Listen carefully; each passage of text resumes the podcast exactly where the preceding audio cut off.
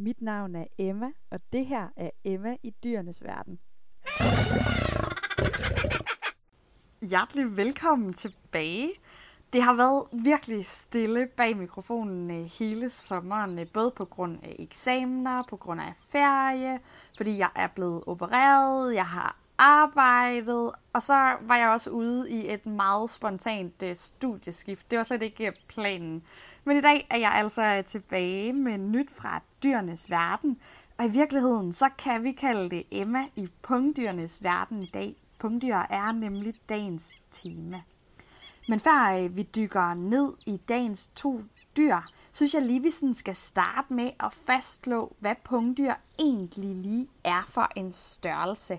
For pungdyr er en gruppe af pattedyr, som er kendetegnet ved deres meget unikke reproduktion. Hunderne de har en punkt på maven øh, typisk, hvor de ammer og beskytter deres unger, som man faktisk hos alle pungdyr kalder joeys. Pungdyr øh, de er sådan lidt en eksklusiv gruppe af pattedyr, og de findes primært i Australien og de sådan på de omkringliggende øer. Og noget, der så øh, er helt særligt lige præcis ved pungdyrs ungerne, er også det her med, at de er meget, meget små og langt fra færdigudviklede, når de bliver født.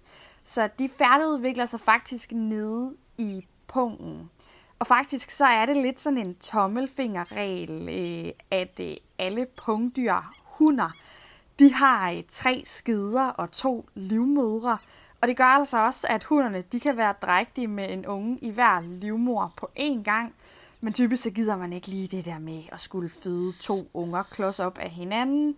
Så de kan også noget så smart som lige at sætte deres drægtighed på pause, enten i den ene eller faktisk også i begge livmødre på samme tid. Og øh, det sidste her, øh, det sker altså øh, særligt, hvis nu forholdene ikke lige er til at få en unge lige nu og her. Hjertelig velkommen tilbage. Det har været virkelig stille bag mikrofonen øh, hele sommeren, øh, både på grund af eksamener, på grund af ferie, fordi jeg er blevet opereret, jeg har arbejdet, og så var jeg også ude i et meget spontant øh, studieskift. Det var slet ikke planen. Men i dag er jeg altså tilbage med nyt fra dyrenes verden, og i virkeligheden så kan vi kalde det Emma i pungdyrenes verden i dag. Pungdyr er nemlig dagens tema. Men før øh, vi dykker ned i dagens to dyr, synes jeg lige, vi sådan skal starte med at fastslå, hvad pungdyr egentlig lige er for en størrelse. For pungdyr er en gruppe af pattedyr, som er kendetegnet ved deres meget unikke reproduktion. Hunderne de har en pung på maven øh, typisk, hvor de ammer og beskytter deres unger, som man faktisk hos alle pungdyr kalder joeys. Pungdyr øh, de er sådan lidt en eksklusiv gruppe af pattedyr, og de findes primært i Australien og de sådan på de omkringliggende øer. Og noget, der så øh, er helt særligt lige præcis ved pungdyrs ungerne, er også det her med, at de er meget, meget små og langt fra færdigudviklede, når de bliver født. Så de færdigudvikler sig faktisk nede i pungen. Og faktisk så er det lidt sådan en tommelfingerregel, øh, at øh, alle pungdyr, hunder, de har øh, tre skider og to livmødre. Og det gør altså også, at hunderne de kan være drægtige med en unge i hver livmor på én gang. Men typisk så gider man ikke lige det der med at skulle føde to unger klods op af hinanden.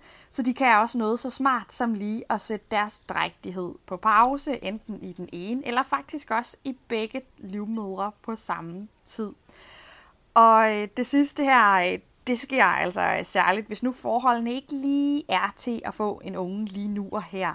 Og alt det her alene, det tror jeg sagtens, jeg kunne lave et helt afsnit om. Men det synes jeg, at jeg vil spare os for i dag, øh, fordi det der med for meget snak om kønsorganer, det kunne altså blive noget værre noget. Så i stedet, så synes jeg, at øh, vi skal møde dagens første dyr. Vi starter med et af de nok måske allermest ikoniske dyr, Australien overhovedet har. Koalaen. Koalaen den bor i eukalyptusskovene i den østlige del af Australien. Og lige præcis ø- eukalyptusskove er jo et genialt sted at slå sig ned, når man er en af verdens allermest kredsende dyr. For eukalyptusblade er faktisk stort set det eneste, den her koala den har lyst til at spise. Og den spiser altså så meget eukalyptus, at den godt kan komme til sådan at lugte en lille smule øh, som et stort pelset eukalyptusbolsje. Men det er bare lige, altså det er en lille smule dumt at spise alt det her eukalyptus, for i virkeligheden så er eukalyptus giftigt, også for koalaen, selvom det altså øh, er det eneste, den stort set spiser. Og den her øh, meget, meget store mængde af eukalyptus koalaen, den spiser, har faktisk også resulteret i, at man hos rigtig mange koalaer ser tendenser til at få skrumpehjerne. Så hvis man ligesom øh, åbner kraniet op og kigger derned, så ligner hjernen lidt sådan en tørret valnød, eller tørret valnødder, der ligger der og ser mærkelig ud. Maven på koalaen er til gengæld grundet den her lidt mærkelige kost blevet utrolig hårdfør. Øh, men koalaens fordøjelsessystem skal arbejde utrolig hårdt for at fordøje og nedbryde de her blade fra eukalyptusplanten. Og nu vi sådan er ved spisevaner, kan vi da også lige så godt lige snakke om, hvordan pokker de er kommet til at hedde koalaer. For øh, koala, det er faktisk øh, kendt for at være et gammelt aboriginal ord, der betyder ingen drikke. Og det passer faktisk meget godt på koalaen, for de får stort set hele deres væskeindtag fra bladene fra de her eukalyptustræer, og så drikker de altså stort set aldrig vand. En af de ting, koalaen desuden er blevet ret kendt for, er deres enormt nuttede udseende. Ved første øjekast, øh, der ser koalaer helt vildt bløde ud, men pelsen den er slet ikke så blød endda. Faktisk så minder den en lille smule sådan om ulden fra et får, så den er måske sådan en lille smule mere ro, end man lige forestiller sig. Og typisk øh, så har sådan en koala her en størrelse på mellem 60 og 85 cm i længden og en lille kampvægt på omkring 14 kilo. Og så er de altså udstyret med to tommelfingre på hænderne. De har stadigvæk kun fem fingre. Øh, to af dem er bare det, vi sådan ville kalde tommelfingre. Og øh, det hjælper altså koalaen med både at klatre rundt i træerne, men især også med at holde godt fast i de her eukalyptusgrene. Fødderne, de er selvfølgelig også en lille smule specielle på den her koala. De har ikke to øh, tommeltager, men de har til gengæld to tager, som faktisk nærmest er smeltet sammen, som den bruger øh, lidt som sådan en slags kamp til at pleje sin pels. Nå, og vi startede jo ud med det her med lige at snakke lidt om pungdyr og den her mærkelige pung, og at ungerne de hed Joeys. Så skal vi ikke øh, hoppe til den lille koala Joey. Hunderne de er drægtige i et sted mellem 30 og 36 dage, når drægtigheden er i gang, vel at mærke. Øh, det var jo lige det her med, at de kunne sætte deres drægtighed på pause. Men ungerne, når de øh, er blevet født efter de her mellem 30 og 36 dage, så kommer de altså ud helt nøgne, helt blinde, og faktisk så er de også øreløse. De har til gengæld en utrolig stærk både lugte- og følesans. Og øh, faktisk så finder de helt selv vej fra den her øh, kønsåbning, de er blevet født ud af kloakken.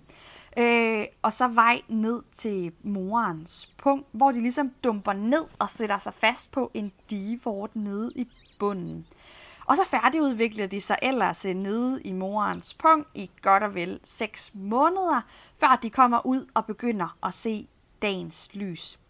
De første cirka 6 måneder ude af pungen bruger de øh, fastmonteret på deres mors ryg, når hun enten øh, bevæger sig rundt op i træerne eller øh, tager sig en slapper. Og så begynder de altså lige så stille efter det at udforske lidt på egen hånd. Og så har vi altså lige lært lidt om det her meget ikoniske australske dyr. Øh, og koalaen, den vil altså ikke gøre særlig meget mere ud af. I stedet for, så synes jeg altså, at vi skal hoppe videre til dagens næste dyr. Dagens næste dyr kan vi næsten godt tillade os at kalde fætter til et andet meget ikonisk dyr fra Australien. Dagens næste dyr er nemlig det, der hedder en trækænguru. Og i modsætning øh, til kænguruerne, vi kender med boksehandsker fra tegnefilm eller hoppende langt og flot rundt i slow motion fra naturdokumentarer, så bor de her altså oppe i træerne og er bygget på en lidt anderledes måde. Trækænguruen den springer ikke rundt på samme måde som den velkendte kænguru den gør, og har derfor slet ikke øh, de her kæmpe, kæmpe store øh, bagben. Til gengæld så er trækænguruens forben og bagben stort set samme størrelse, og forbenene er utrolig stærke, fordi den bruger dem til at klatre rundt op i træerne. I alt så findes der altså 10 forskellige arter af trækkinguruer, og i dag der snakker vi altså bare om dem i al deres generalhed. Trækænguruerne de findes i regnskovene rundt omkring i Australien, Vestpapua og Papua New Guinea. Og øh, som navnet antyder, så bruger de altså langt det meste af deres tid i træerne.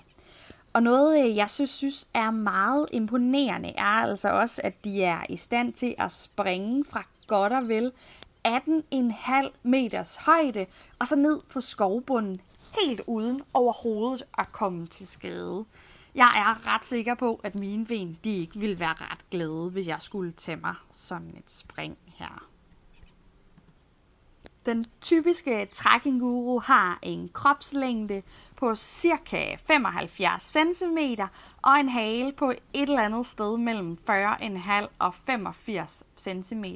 Og så vejer de godt og vel øh, 15 kg. kilo. Den lange hale bruger de til at holde balancen, når de klatrer rundt det højt op i træerne, og også ligesom til sådan lige at øh, støtte sig lidt og få en lille smule fest. Takkenguruer, øh, de lever primært af at spise blade fra de træer, øh, de bevæger sig rundt i, men de spiser altså også blandt andet både blomster, frugter og bær, som de finder øh, rundt omkring. Og derfor har de altså også en noget bredere kostpalette end koalaerne, vi snakkede øh, om før. Det er en lille smule forskelligt, hvornår sådan en trækinguru her, den egentlig er aktiv. Faktisk så afhænger det mest af alt, øh, hvor tæt de er på menneskelig civilisation. Hvis de øh, er langt fra civilisationen, er de primært aktive i morgentimerne og til et sted ud på eftermiddagen, før øh, de går til ro, og øh, hvis de så øh, er en lille smule tættere på civilisationen, så foretrækker de altså øh, at sove, mens civilisationen den er vågen, og så er de altså primært nataktive. Så der øh, kan det altså være sådan lidt forskelligt, også øh, fra art til art. Men trækænguruen, den er altså øh, drægtig cirka 14 dage længere end koalaen, altså sådan godt og vel 44 dage. Og på samme måde som med koalaen, så er ungen lille, lille bitte fuldstændig nøgen og blind, når den bliver født. Men den finder altså også selv vej til pungen på morens mave.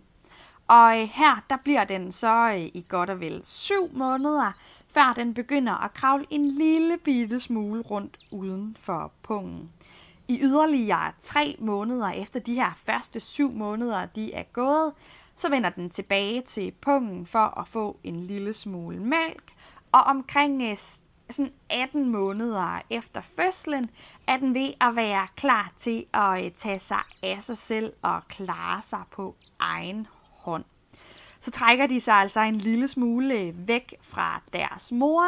For trækænguruer, de er altså primært solitære dyr og foretrækker altså kun at have selskab, når det er forbindelse med sådan en parring eller en parringsperiode her.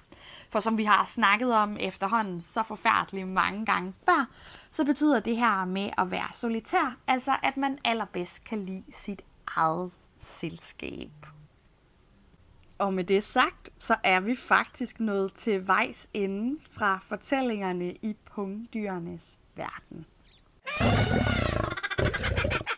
Og så har jeg altså ikke ret meget mere at sige end tusind tak, fordi I har lyttet med i dag.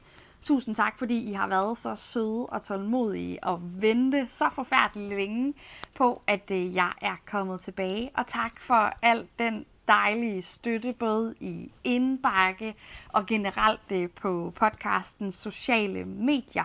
Hvis ikke øh, allerede du følger med derinde, så findes podcasten altså både på Facebook og på Instagram, hvor man bare kan søge på Emma i dyrenes verden. Og der kommer altså øh, masser af mere indhold, end det I hører her i podcasten.